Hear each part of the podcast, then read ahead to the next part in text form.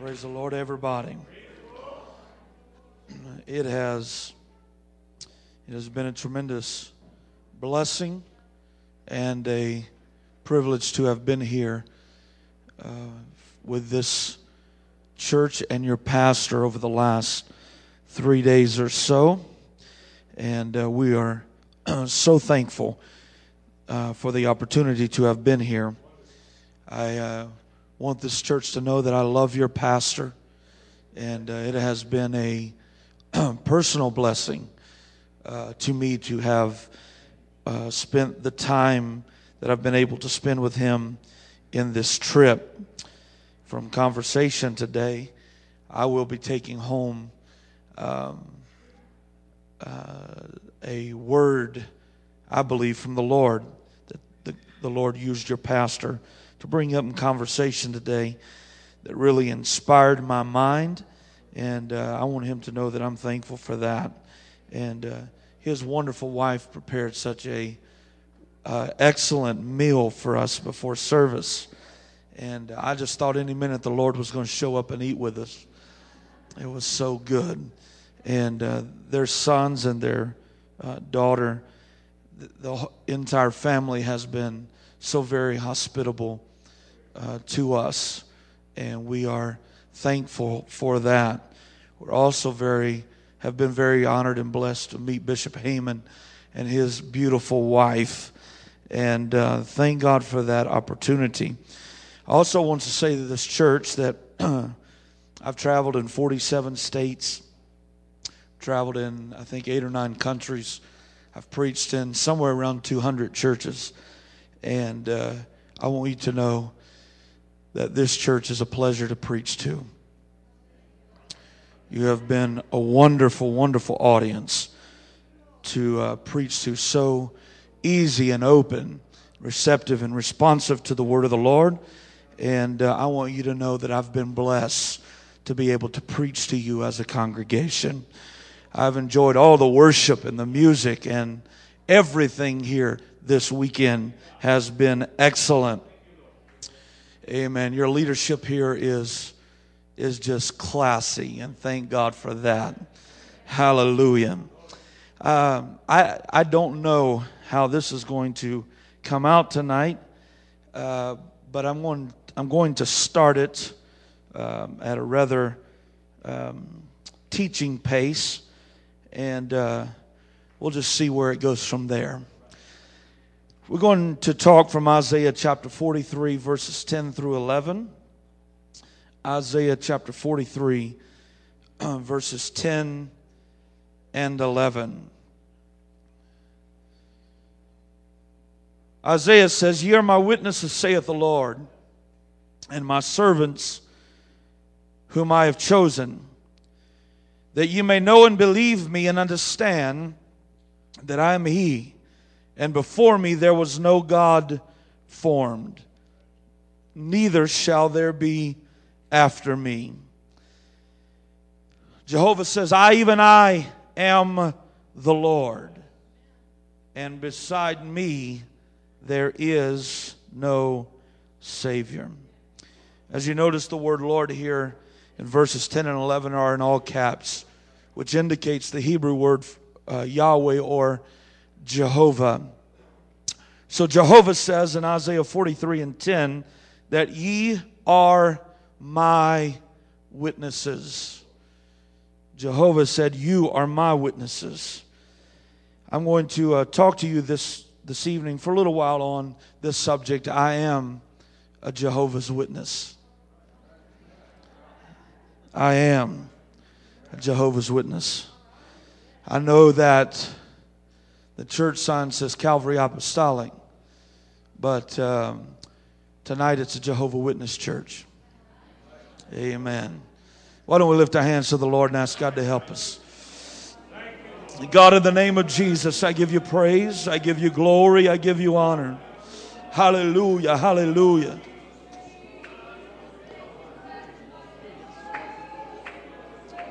Thank you, Lord. Thank you, Lord. Thank you, Jesus. Thank you for your word and your presence. Hallelujah. Hallelujah. Hallelujah. Hallelujah. Hallelujah. God, you are so wonderful. God, you are so mighty. Hallelujah. Hallelujah. Come on, why don't we praise him with a hand clap before we're seated?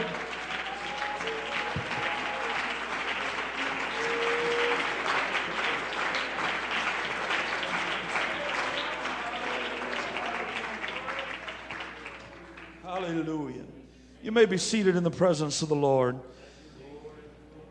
The man, Jesus, has, has been a polarizing figure ever since his birth. From the birth of Christ until now, there have been a myriad of different opinions and ideas concerning the identity of Jesus Christ. The question of Christ's identity was something of importance in his own mind. Matthew 22 41 and 42a says that while the Pharisees were gathered together, Jesus asked them, saying, What think ye of Christ? Whose son is he?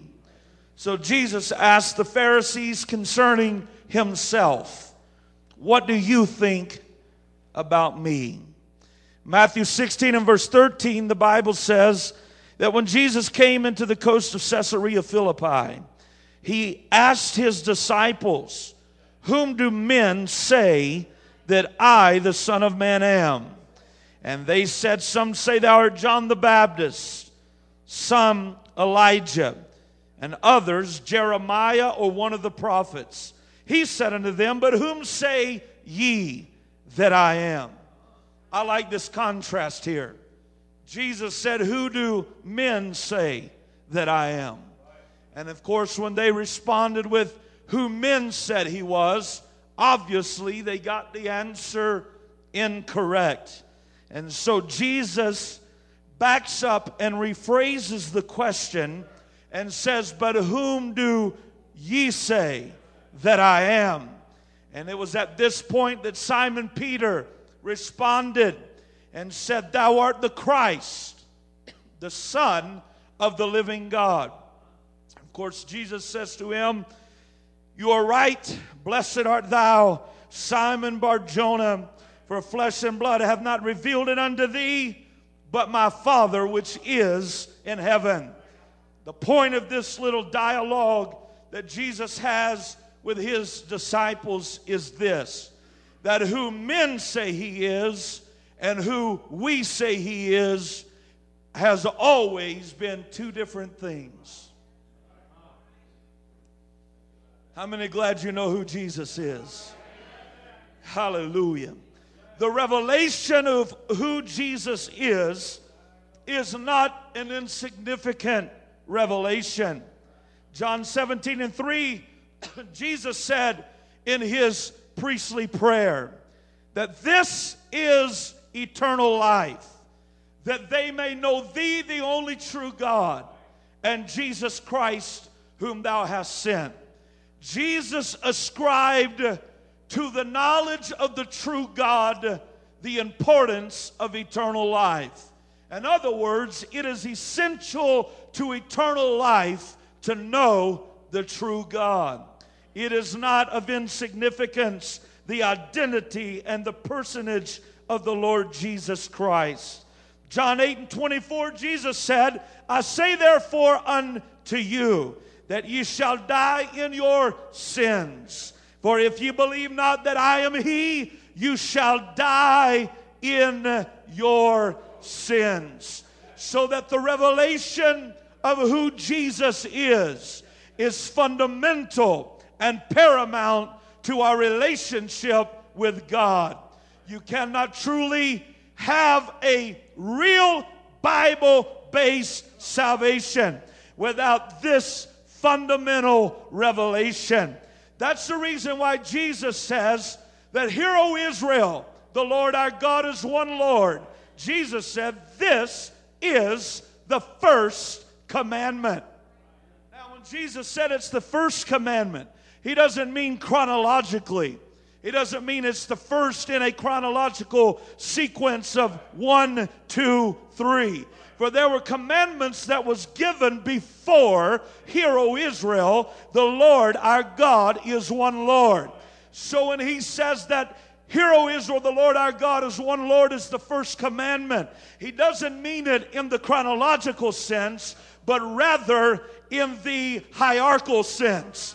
That it is first in the order of importance. Or as one of the gospel writers says, it is the greatest of all commandments. The fundamental revelation to Christianity begins with the identity of Jesus Christ. It begins and ends with who Jesus is.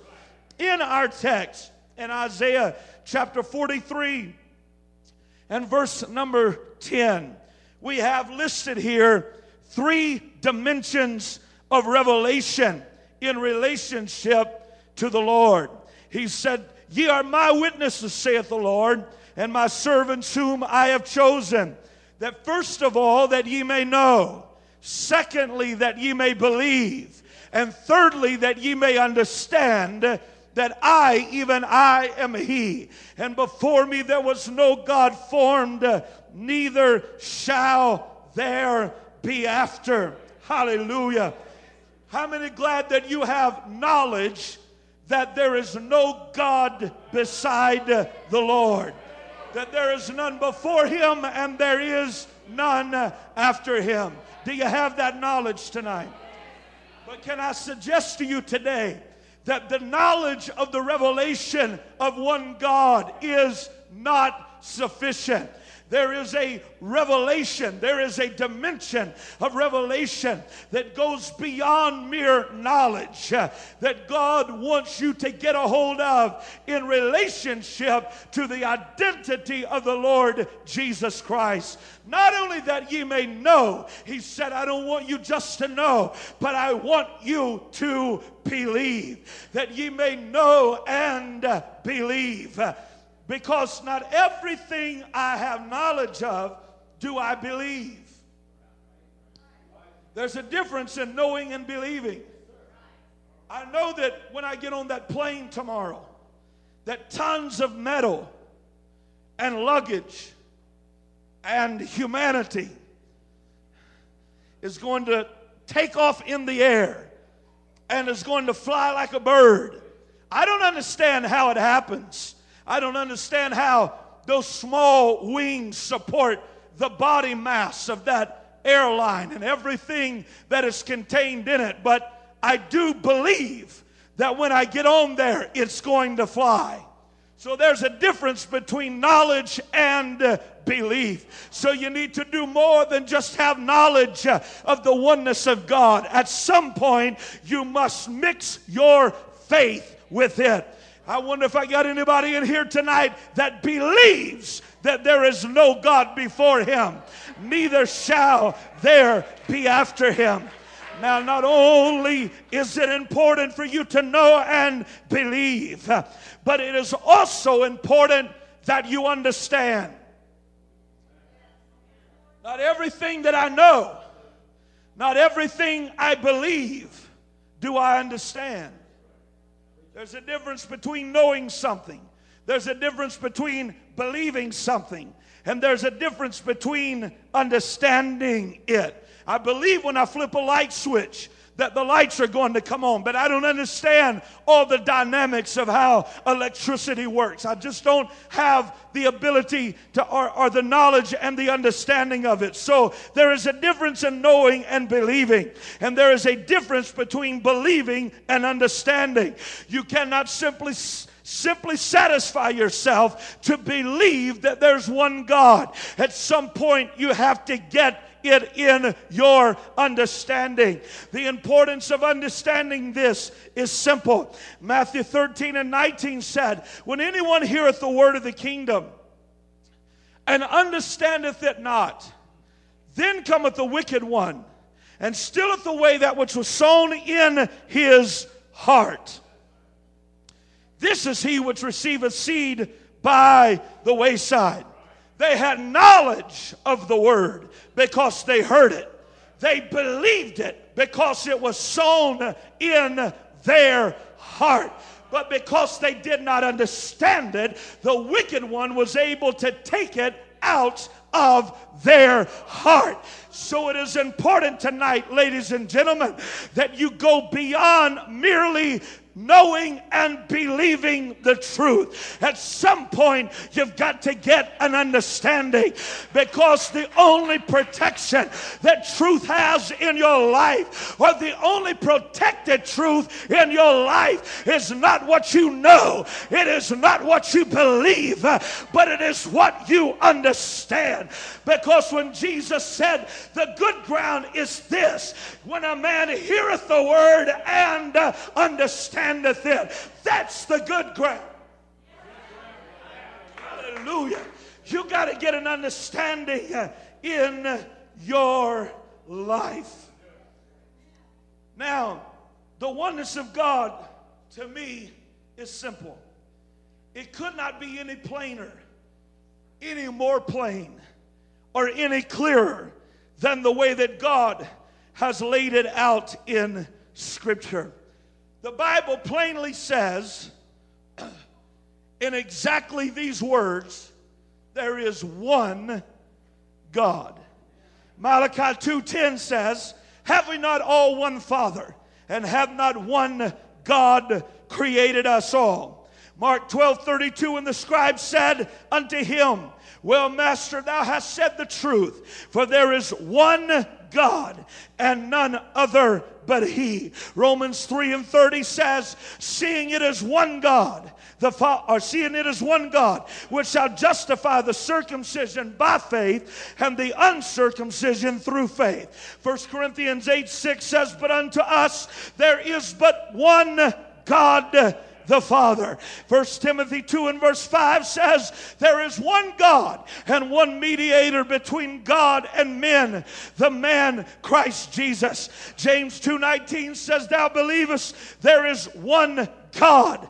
Thou doest well. For the devils also believe and uh, tremble. So the Bible makes it very clear without any ambiguity that there is but one God. How many is God? There is but one God. If that is all God would have said in His self revelation, that would have been sufficient enough for us to believe what we believe about the oneness of God. But God extended it beyond that by saying in Deuteronomy 32 39, See it now that I, even I, am He, and there is no God with me. Second Chronicles 2 5, and the house which I build uh, for is great, for great is our God uh, above all gods. Isaiah 43:10 says uh, that there is none before me uh, and there was no God formed neither shall there be after me. Isaiah 44:24 says thus saith the Lord thy redeemer and he that formed thee from the womb I am the Lord that maketh all things uh, that stretcheth forth the heavens alone and that spreadeth abroad the earth by myself. Isaiah 45 and 6 says, And that they may know from the rising of the sun and from the west that there is none beside me. I am the Lord, and there is none else. Isaiah 46 and 9 Remember the former things of old, for I am God, and there is none else. I am the Lord, and there is none like me. So, so not only does the Bible say there's one God, but the one God said there's none with me, none above me, none before me, none after me. I'm alone, I'm by myself. There's none beside me, there's none else, and there is none like me. If God had intended on conveying the revelation of the oneness of God, how could He have done it any plainer or any clearer? than that.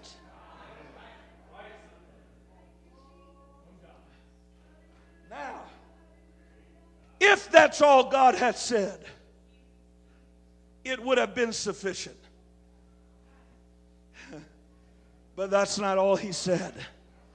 For the Bible said in Deuteronomy 6 and verse 4 Hear, O Israel, the Lord our God is one Lord. Now, our God is one Lord. Now, get this in Galatians 3 and verse 20. Galatians 3 and 20 said, Now a mediator is not a mediator of one, but God is one. Now, there is one God tells me how many gods there are. But God is one tells me how many God is. So not only is there one God, but God is one. Now, Trinitarians, even then in their own self professed documents, proclaim exactly that they believe there is one God. You ask any educated Trinitarian how many gods they believe in, they say they believe there's only one God. They never profess to believe that there are three gods. No Trinitarian will say that. But the difference between us and them is while they believe they say that there is one God. They say the one God is three separate and distinct beings. So when a Trinitarian says there's only one God, here's how he preaches it. He says there is only one God. But, ladies and gentlemen, when an apostolic preaches there's only one God, he says there's only one God. Because not only is there one God, but God is one.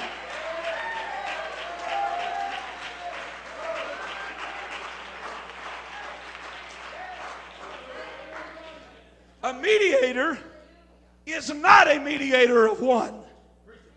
What does that mean? A mediator of one what? What does a mediator mediate for? He mediates for persons or for people. So a mediator is not a mediator of one person.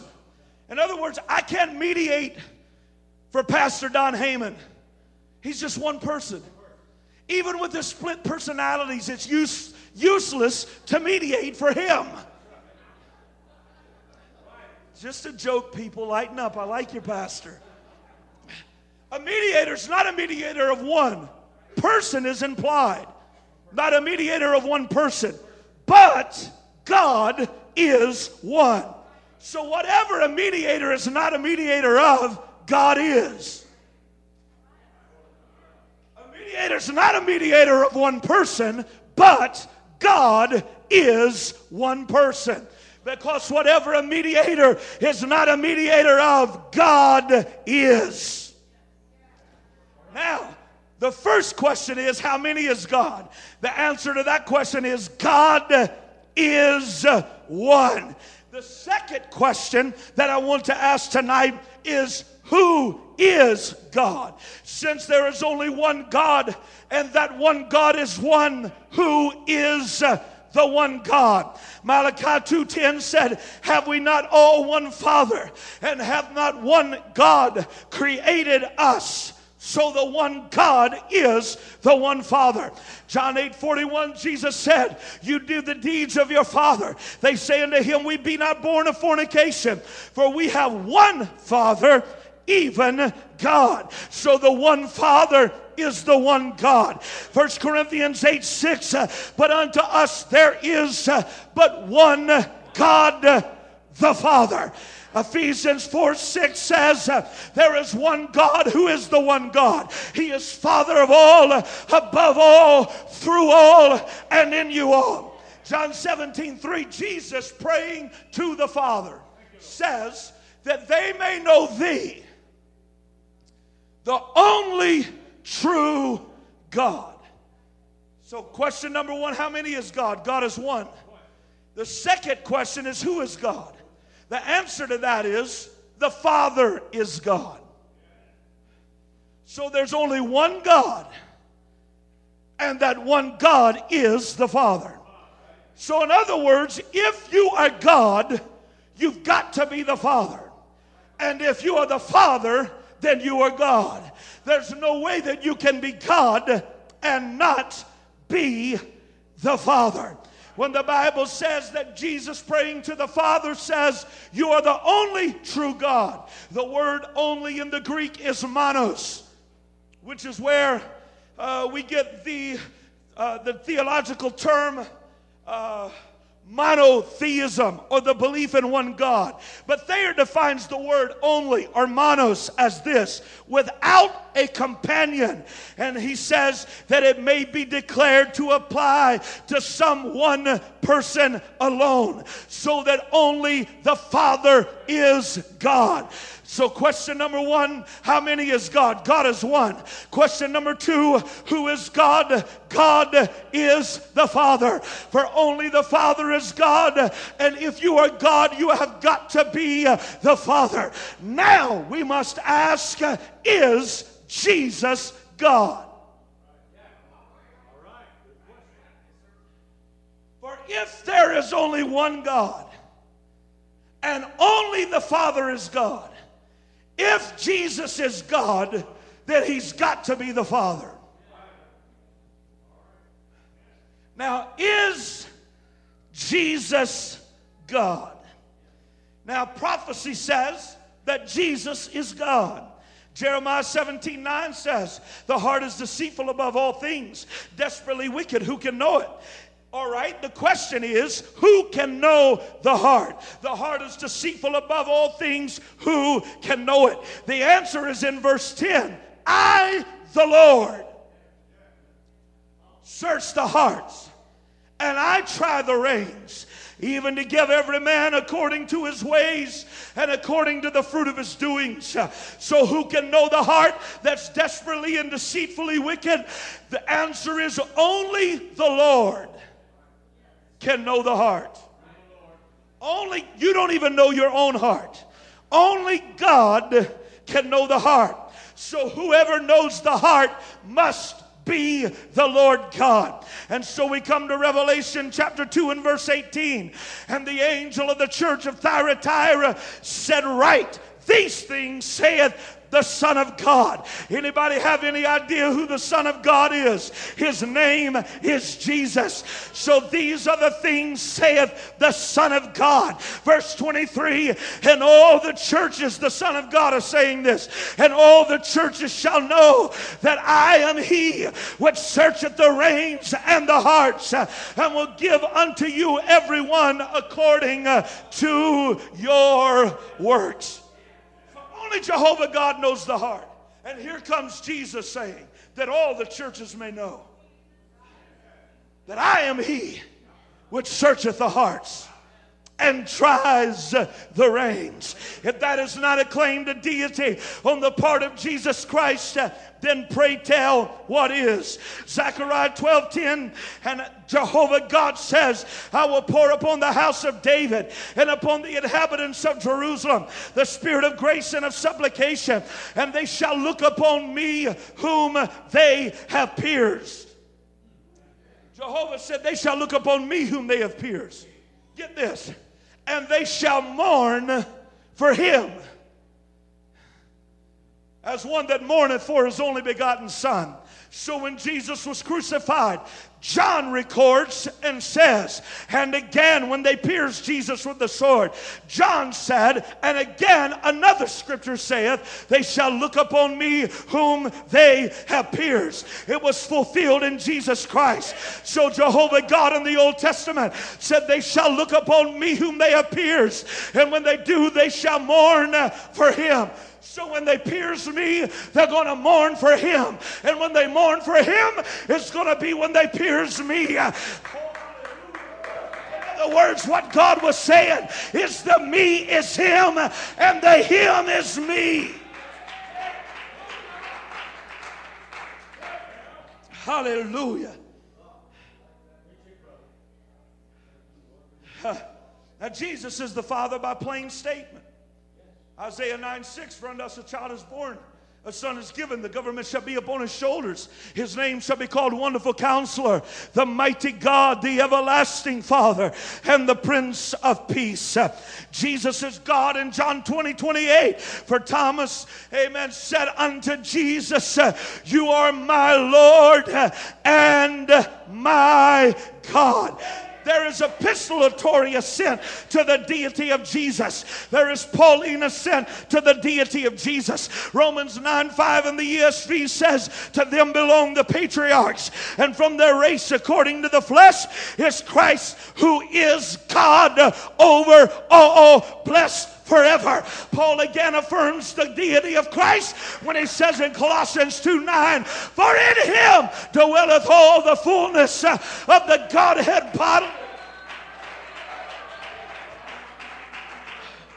James affirms the deity of Jesus when he says in James chapter 2 and verse 1, My brethren, have not the faith of our Lord Jesus Christ, the Lord of glory with respect of persons.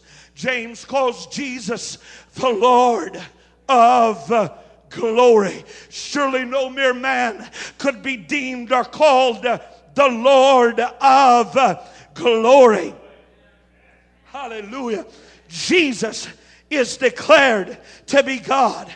Jude calls Jesus God when he says to the only wise God, our Savior, be glory and majesty, dominion and power, both now and forever. We have Johannine assent to the deity of Jesus whenever John the Revelator penned the words in Revelation 1 and verse 8 when he began to say that Jesus said, I am Alpha and Omega, the beginning and the end Sunday, saith the Lord, which is, which was, uh, and which is to come uh, the Almighty. How many glad you got a revelation today that Jesus is God?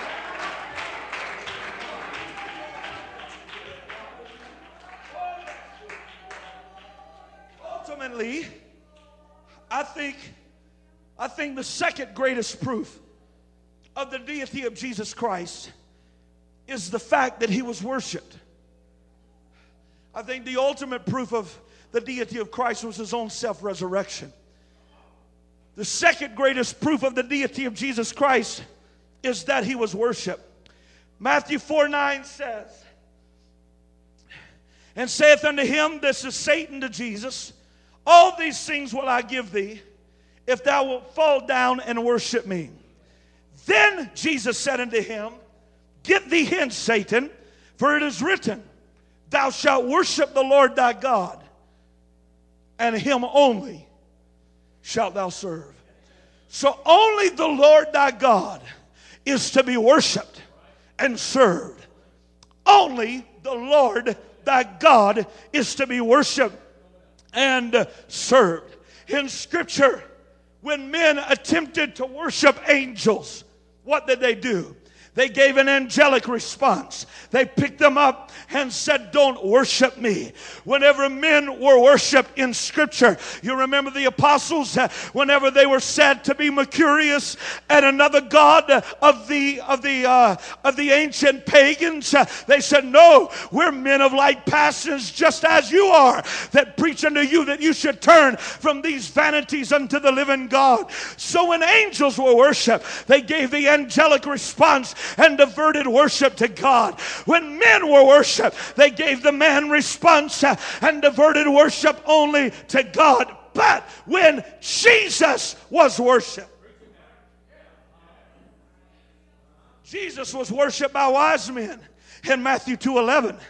A leper worshiped Jesus in Matthew 8 and 2. A ruler worshiped Jesus in Matthew 9 18. The disciples worshiped Jesus in Matthew 14 33. A woman of Cana worshiped Jesus in Matthew 15 25. The servant worshiped him in Matthew 18 26. A mother and her sons worshiped him in Matthew 20 20. And Mark 5 6, Legion worshiped him and John 9 38, an ex blind man worshiped him. When angels were worshiped, they gave an angelic response. When men were worshiped, they gave the man response. But when lepers worshiped Jesus, he cleansed them. Legion worshiped Jesus, he delivered him. When blind men worshiped Jesus, he healed them. Let me run it past you one more time. When angels were worshiped, they gave the angelic response. When men were worshiped, they gave a man response. But when Jesus was worshiped, he gave a God response. Because Jesus was and is truly and very God.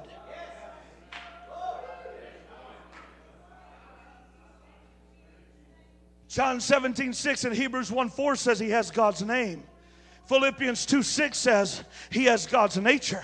Acts 20 28 says he has God's blood.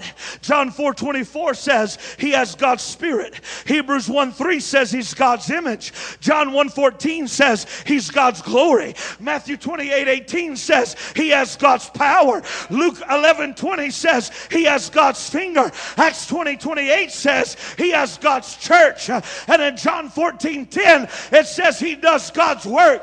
Surely anybody with God's name, God's nature, God's blood, God's spirit, God's image, God's glory, God's power, God's finger, God's church, and God's works has got to be God.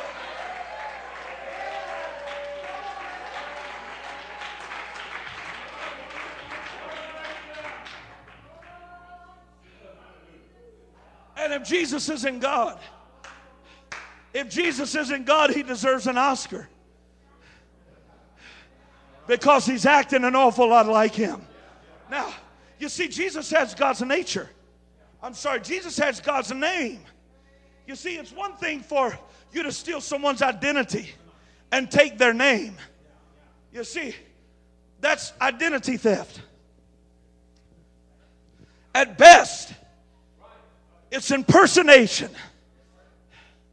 But you see, in all the cases in America, and all the cases in the world of identity theft, while someone may steal your name, no one can ever take your nature. No one can ever take your blood.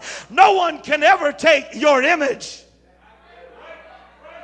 If Jesus isn't God, it's the greatest case of identity theft in the history of the world. So not only did he take God's name, he said, I got God's nature, I got God's blood, I got God's image.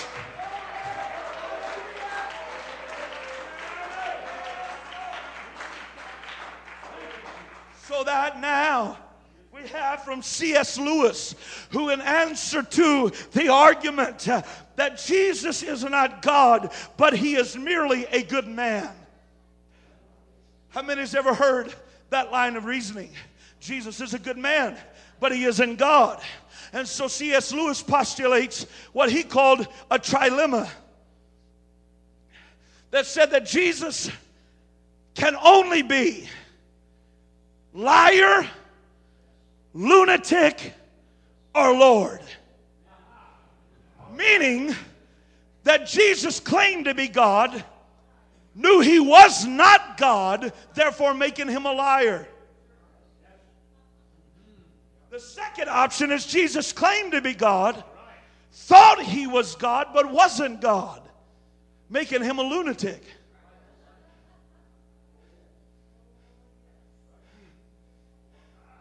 And so, the only way you can handle the claims of Jesus to be deity is you have to say, first of all, he's a liar, which keeps him from being a good man. Secondly, he thinks he's God but isn't God, making him a lunatic, which still makes him untrustworthy as a good man. So C.S. Lewis said, there's only one other possible explanation to the deity of the claims of Christ a deity. If he is not a liar, if he is not lunatic, he claimed to be Lord, knew he was Lord, and really was Lord. I don't know about you today, But I refuse to believe that Jesus was liar. I refuse to believe Jesus was lunatic. But I choose to believe that Jesus Christ is Lord.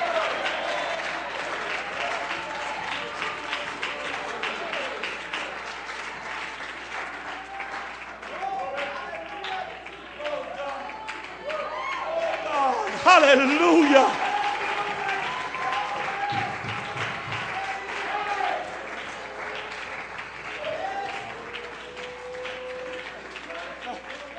I'm running, I'm running out of time. Would you please be seated so I can get some necessary components out before it gets too late? I know that you have to go to work, and I know that children have to get up for school tomorrow. And so I'm doing the best I can to hurry through this material.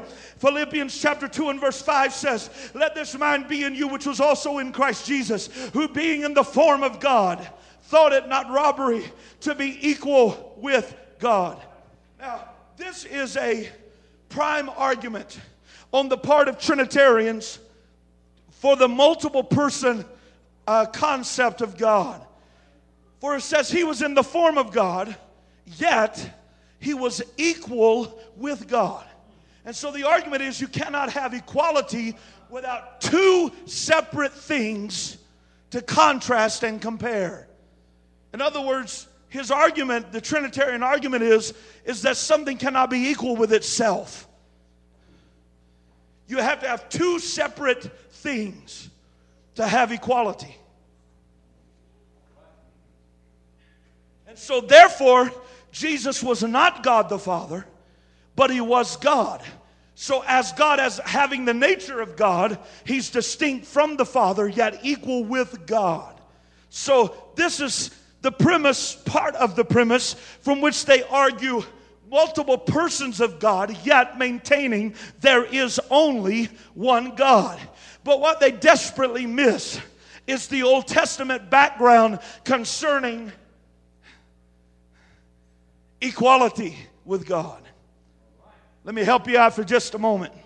Isaiah 40 25 says, To whom then will you liken me? Or shall I be equal? Saith the Holy One. God said, Who's like me?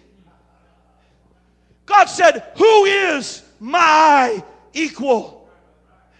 46 and 5 To whom will you liken me and make me equal and compare me that we may be like.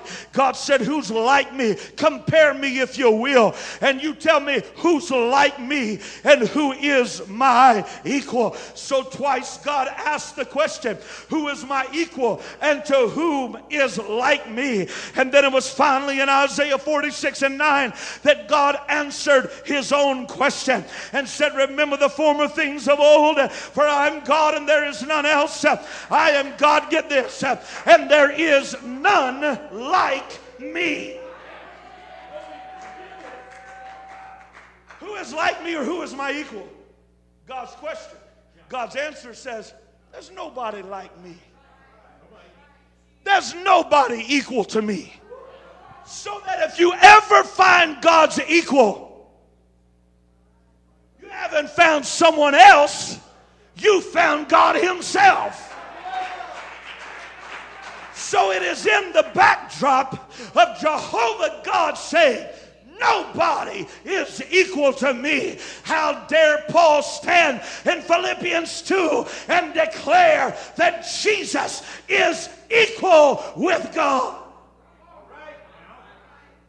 Now, the term equality here, the term equal here is isos or isos in the Greek. It is used in Acts 11 17, referring to the household of Cornelius and their baptism of the Holy Spirit. And the apostle says, For as much then as God gave them the like gift as he did unto us. Or in one place, he said, It's the same gift, the like gift that fell on us at the beginning. Now, Paul uses the same Greek word, isos, to say he gave them, that is the household of Cornelius, the like or the equal gift that he gave us at the day of Pentecost. Now, was Paul saying then? Was he saying then? I'm sorry, this was Peter.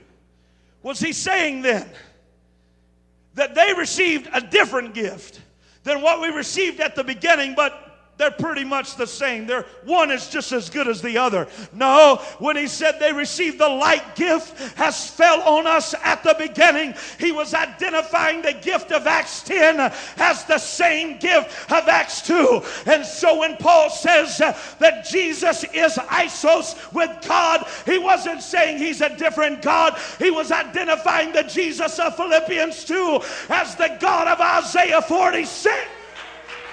Because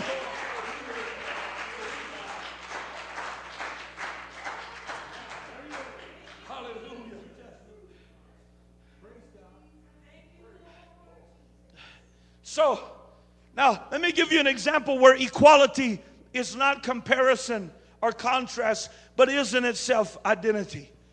Whenever something has exclusive attributes, attributes of exclusivity, then its equal identifies itself. For example, if a man has a previous uh, uh, criminal record and his fingerprints and his DNA is in the database at police headquarters. And he breaks into someone's home and uh, burglarizes the home and does whatever, commits a horrible crime, maybe even murders the individual who lives at the home. Now, when crime scene investigation gets to the scene of the crime and they lift the fingerprint, while they still have it at the crime scene, it is an unknown fingerprint or there's a fingerprint to an unknown perp.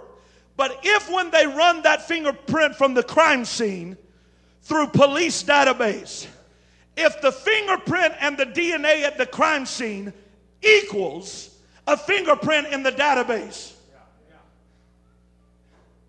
it identifies the perp at the crime scene as the man in the database. So here, equality is identity because no one else has a fingerprint like me. If my fingerprint is somewhere, it identifies that person as me because equality is a term in this case of identity. Now that's why in Luke 11 20, Jesus said, But if I, with the finger of God,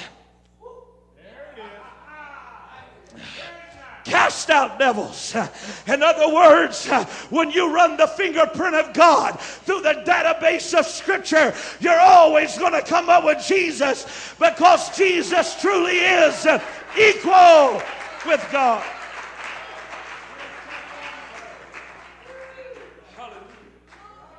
In this case, equality is identity. For if. Oh, now, now, you know, we often preach about the goodness of Jesus. Let me preach to the young people for just a minute, and then I will proceed hurriedly to my final point. We often preach about the goodness of Jesus. But may I suggest to you, I'm going to preach to you today about the badness of Jesus. Isaiah 35 and 4 said that he would come. Daniel 9 25 through uh, 26 tells specifically when he would come. Daniel said, until Messiah the Prince is X amount of years. Isaiah 7 14 says, how he would come. Said he would be born of a virgin. Micah 5 and verse 2 says, where Jesus would come. For out of thee, O Bethlehem Ephratah, shall come forth he whose goings forth hath been from old, from everlasting to everlasting. Now get this God, through eternal prophecy, said that he would come. He said when he would come. He said how he would come. He said where he would come. Now, if I'm playing basketball with one of you young gentlemen and I score on you, that means I'm good. But if I tell you I'm going to run around to the right, then I'm going to spin back to the left and do a fading jump shot, and then I score, I ain't good. I'm bad.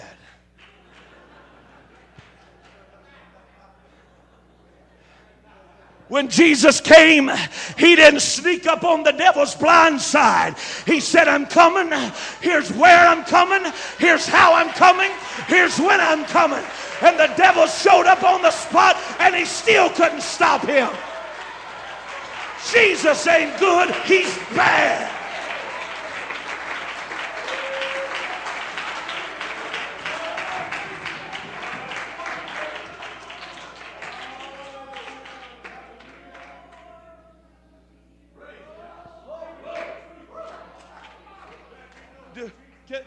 We, put the image of the pastor back up on the screen?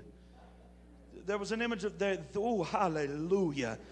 Happy birthday, Brother Haman. So the Bible says in Hebrews 1 3, God who at sundry times and divers manners spake unto the fathers by the prophets, hath in these last days spoken unto us by his Son, through whom also he made the world, who being the brightness of his glory, that is, the Son is the brightness of the Father's glory, who being the brightness of his glory and the express image of his person, that is, the Father's person. Now, I'm going to run this past you fast. Hold on, I hope you get it. The Bible said that the Son is the image of the Father's person. So the Son is the image and the Father is the person. The Son is the image of the person. So the reverse must also be true. The Father is the person of the image. If the Son is the Father's person or image, then the Father must be the Son's person. So that what you have is one image and one person. Can anybody tell me who this is on the screen up there?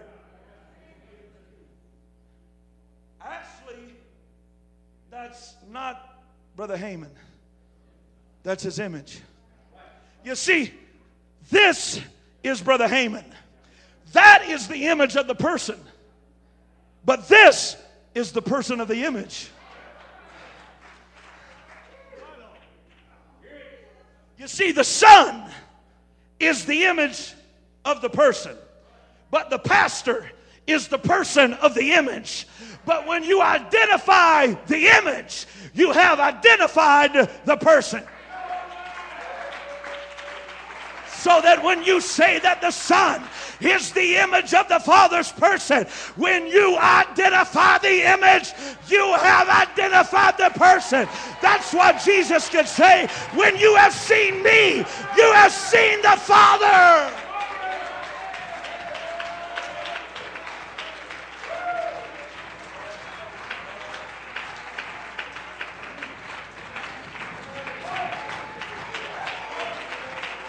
More quick one and I'm done. One more and I'm done. Matthew 21, 1 through 7 says that Jesus comes riding into Jerusalem and he tells them, Go over to the village over against you. He said, There you're going to find an ass tied and a colt with her.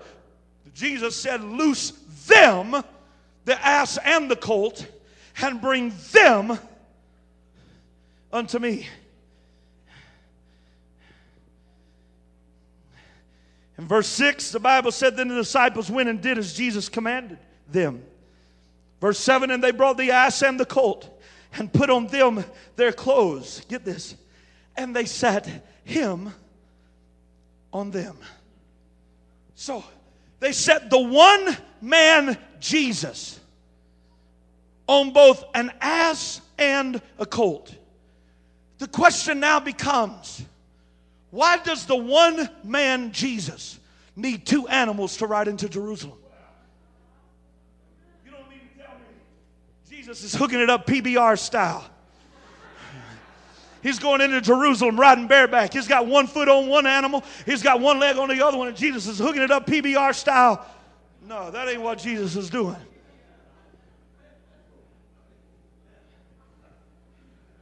Now, what's the image here?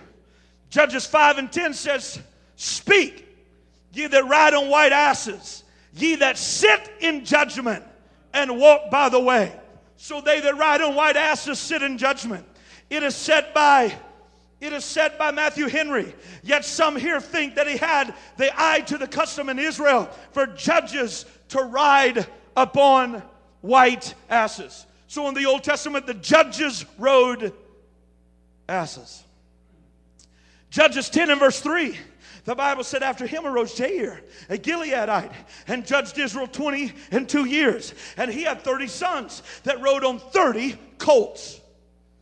Now he was a judge, according to Judges 5:10, judges ride asses. But here the judge's sons ride colts.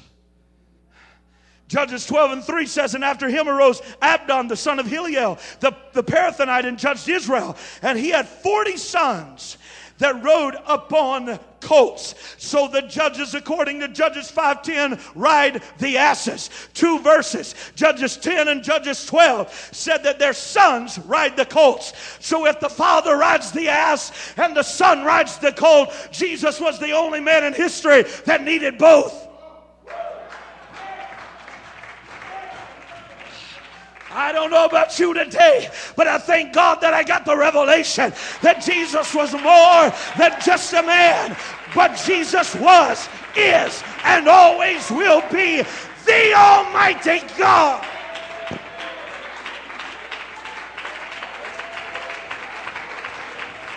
Oh, come on, if you're glad you know who Jesus is, you ought to be on your feet.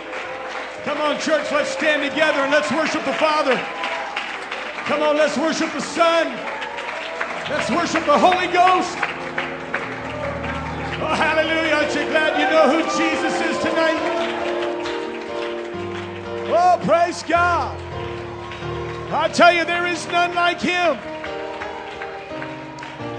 No one like Jesus. No one like Jesus. Oh, come on, somebody. I want you to think about the goodness and the badness of Jesus. Ah, wow, our God, what He's done for us. Wow, I'm blessed to know that Jesus Christ is everything He said He is. He's everything the Word of God promised He would be. And I'm not confused about spending one third of my time praying to the Father, a third praying to the Son, a third praying to the Holy Ghost. If you ever were, it's over now. And I would like to invite you to refer your friends, strangers, family who have no idea about this oneness message and are there are a lot of people in the world today who just are confused.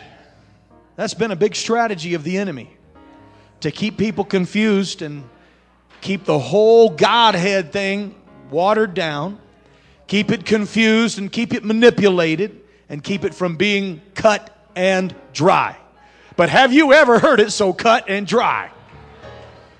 Let's remember May 3rd, 2011 as a archived service to refer people back to, to listen or to watch on our website, and to settle in their hearts and their minds that there is no such thing anywhere in the Word of God as a triune God.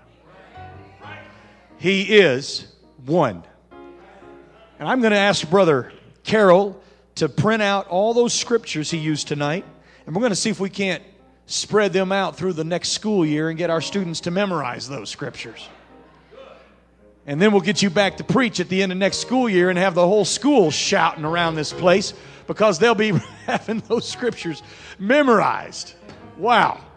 The kids are sitting here going, uh. We know how to parse it out in bite sizes, kids. You know that.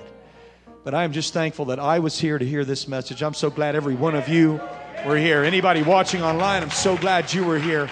What a great message to hear tonight and a great note to leave this meeting on. Amen. Praise the Lord. Have we had a good time the last four services? We have been enriched. It feels like we've been to Bible college. We have studied. We have been blessed by a very studied man of God who knows how to just lay down line by line and build a case. So we were talking around, talking about around the dinner table tonight. He, brother, brother Carroll could have been a good lawyer, just to lay down the facts one by one, and then just step away from the the from the podium and say, "I rest my case." Isn't that the way you feel right now tonight? I hope you feel that way. If you don't, run home and watch this again tonight. I rest my case because I'm glad I know who Jesus is. Praise the Lord. He's more than just a story, He is the King of glory. I'm glad. I know. If you're really glad, why don't you lift a hand right now? Let's let Him know, Jesus, we're so glad that you're not shrouded in mystery. Lord, we're so glad that your identity is not shrouded in, Lord, in things that are so confusing, but not at all, Lord. We see it clearly tonight. Praise you, Jesus, for the one true God and the truth that is so simple. I'm so glad, Lord, for the promise you gave us that we would know the truth and the truth would set us free. So we leave here tonight with freedom in our hearts, freedom in our minds, and freedom in our spirits, Jesus. And I say, Get thee behind me, devil. We know where we stand, we know who we are, and we know whom we have believed. Praise God. Hallelujah. How about it, church? How about praise to the only living God? Praise to the only living God. Can we sing that song tonight? I wonder if I get some helpers on the platform to sing praise to the only living God. Y'all know that song? Hallelujah, hallelujah. We praise your name. Remember that? Come on, church. I know you I know it's getting a little on the late side, but I think we ought to put our hands together and just have us a little praise and worship. Come on, team. Y'all ought to be on the platform right now. Help us out. Praise God. Hallelujah. Come on, praise team. Help me out. Are you great singers? We love that song. Amen. I want y'all to help me with this. Aren't you glad you know who Jesus is? Praise God. Hallelujah. I'm so glad I know who Jesus is. Come on, let's put our hands together. Play those 10 stringed instruments tonight. Amen. If you'd like to come up and worship in this altar, you're more than welcome. Come on up and praise Him. We're going to wrap this service up in grand style tonight. Hallelujah. We praise your name. Come on, let's sing. Yeah. Come on, sing now. I wish everybody would sing it. Come on, it's on the screen. Father, you are holy. There is no one else. No one else Did you like get that tonight? I heard it. Yeah. faithful, faithful. Father, you are faithful. We have put our trust in you. Who is he now? Our God